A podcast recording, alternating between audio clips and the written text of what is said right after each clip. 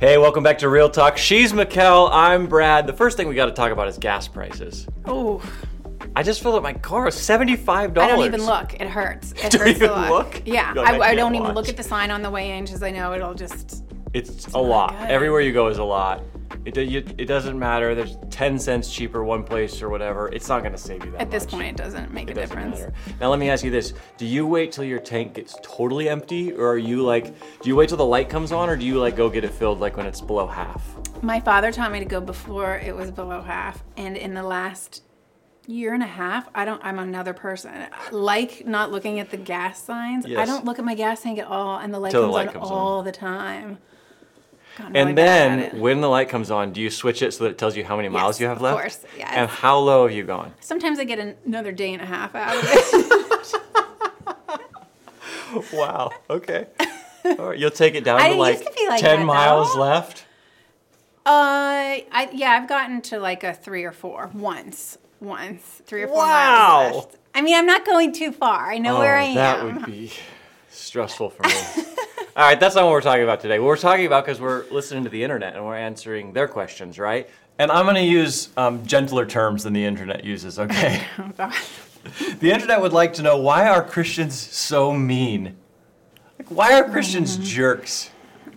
And Is that unfortunately, true? it's true, right? I mean, The internet uses we're- other words, just so you know.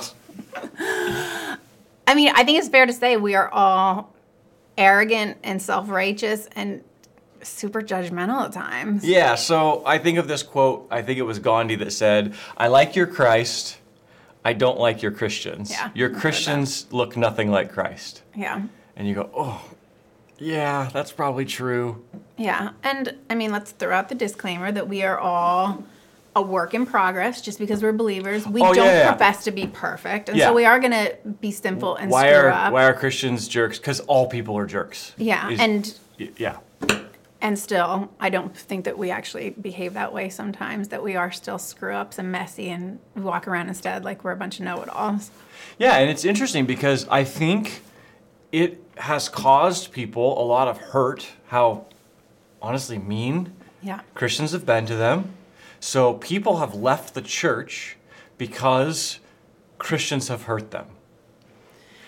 And let me give you another category. People have left the church because um, they didn't want to hear truth, right? So, like, let's parse this a little bit. Like, the gospel of Jesus Christ is offensive because it says that he's king and we are not, right? So it's like Sure. the message of Christ is divides people. I mean, the Bible says that. The Bible itself is sharper than any two edged sword, right? It, it separates bone and marrow. So, the message of the gospel is sometimes hard to hear. hard to hear. But I want to go to this other category of it's not the message, it's the people mm-hmm. supposedly carrying the message that hurt that mm-hmm. hurt people. Like, go why? Yeah, because I mean, even in our own Christian bubble, we behave this way. Like you said, some people leave the church because of it. I mean, talking to a friend just this week where she's struggling over making a decision, a parenting decision, and really wanted to go with her gut where she felt like she could allow her child to do this particular thing because that child showed maturity and yet in the same breath was afraid to do it because of what her super christian friends might think Right. so i mean how messed up is that that Oh yeah. I mean, even the term that she used, like super Christian friends, like she's a Christian, but like we don't measure up to certain degrees. So, like even within our own circles, we're judging people in in their level of how they're living out Christianity or living up to the Bible.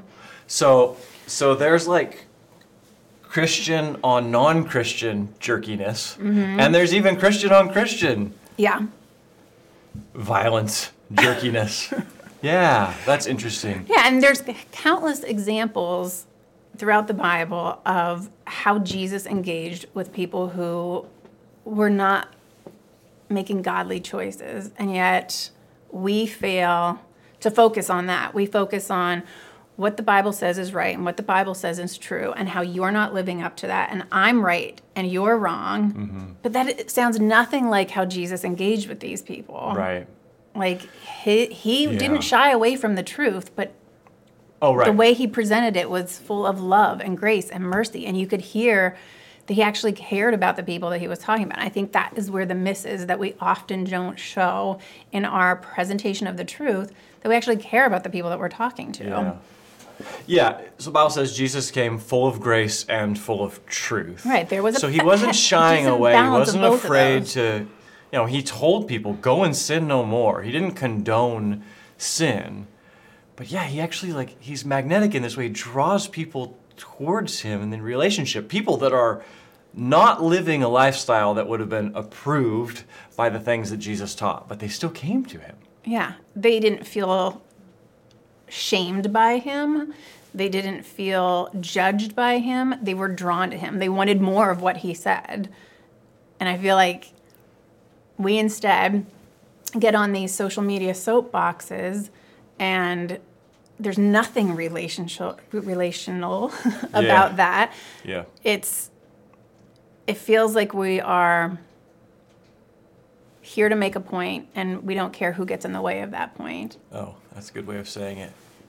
Yeah, I mean, in the last, say, decade or so, you look at um, the political landscape and Christians out there, big names, Christians out there that are well known um, people, that, and they'll make these political statements that come with shame and come with judgment, and they're spoken as if it's the Word of God right? Like, this is the only way a Christian can think.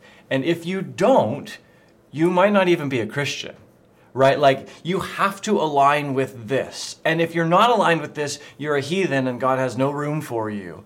And it's like it's spoken as if it's ordained by God. And you wonder why people think we're jerks. Which sounds dangerously close to the religious leaders in the Bible when Yeah. dealing with Jesus. Yeah, yeah, yeah. Right? Like, he, his performing miracles on the Sabbath day, like, that didn't fit in their box of what they thought was right and true. Mm-hmm. So it's like, who, who are we reflecting more in these situations? Are we reflecting more in the way that Jesus engaged with people, that he was actively seeking their hearts? Yeah. Or do we sound more like the religious leaders that build no relationship and act out of fear mm-hmm. and judgment? Mm-hmm. Yeah, I mean, I go back to something you said earlier uh, because I think you're right. Like, we're all sinners and we're all still in process, and so it's like, I'm not lobbing um, accusations at any Christian leaders going, "You're a jerk." Like, I'm a jerk, right? Like, Right. we're, all in this. We will own that. all in this process, and at the level that we've experienced grace ourselves, we tend to extend grace to Mm-hmm. other people, right? Hopefully. I do think I hear this sometimes. I hear people go, you know, I love Jesus, but I hate Christians, or I love Jesus, but I hate the church. I, I, it makes me sad. I also think we have to be a little careful with that because the Bible says that the church is the bride of Christ, right? And so it's like, um, Can you really if some- separate the two? Yeah, if someone said, "Hey, Brad, I really like you, but I hate your wife," like that's not gonna work with me. You know, I'm not gonna be like, "Oh, that's that's cool. At least you like me." It doesn't work like that. So I think we have to be a little careful when we go, "Oh, I hate Christians. I love Jesus, but I hate Christians." Ah, I'm not sure it works that way. Yeah, and in that, there's no acknowledgement that we are still sinners and we are going to screw up. So there's no grace in that, that we are going to be jerks because we aren't Jesus. Yeah. And yet it's still ref- a reflection of how we are screwing up, that they do feel that way. Yeah. And so, there, I mean, I think we have to take ownership in the fact that absolutely we are called to speak the truth and share that with others. But there's definitely still ownership that there's a way of doing it that shows grace and shows love and shows genuine, genuine concern for the person's heart. So I think, like practical. So I think we would both agree that the way to point out something, some truth in someone's life, is not on social media, right? That doesn't tend to work. Nothing relational, relational about that. Why can't I say that word Cool. Uh, today? You're struggling with that one. So say like, okay, Mikkel, let's say, because I, you, I assume want people to be graceful with you, and I think you want people to speak truth in your life, right? So if like you go, okay, Brad, your friend sees something in your life that it's like you're you're not seeing some sin, you're kind of blind to something, you're on some trajectory that I'm worried about. Like, I don't want to be judgmental. I don't want to be a jerk, right? I don't want to fall into that camp of of sort of lording anything over you, but I see this. So how do I communicate that to you? Yeah, and I think hopefully we all want truth speakers in our life, people who aren't afraid to hold up the mirror. Mm-hmm. But I think even the way you just said that to me right now, I heard your heart in that. I heard your concern for me. I didn't hear it. that didn't sound judgmental. That didn't sound like you're here and I'm here. It showed genuine concern for a decision I'm making that you see is taking me down the wrong path. And so I think there is, again, just looking at how Jesus spoke to people, building a relationship with that person before you hold up that mirror. Mm-hmm. Yeah, relationship, right? Yeah. So is that like is that the solution to Christians not being in this camp of judgmental jerks? Like, is it relationship? Turn off the TV, turn off social media for a while, and like go talk to your neighbor. Yeah, and I think not letting the world set the tone for you and how you deliver truths.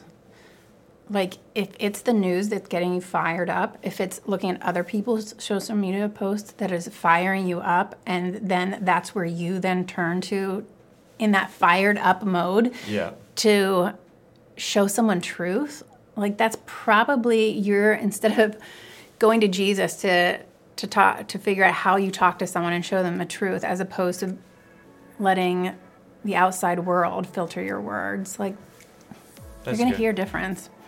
Relationship with Jesus mm-hmm. and with other people. Good. And don't be a jerk. Mm-hmm. Good.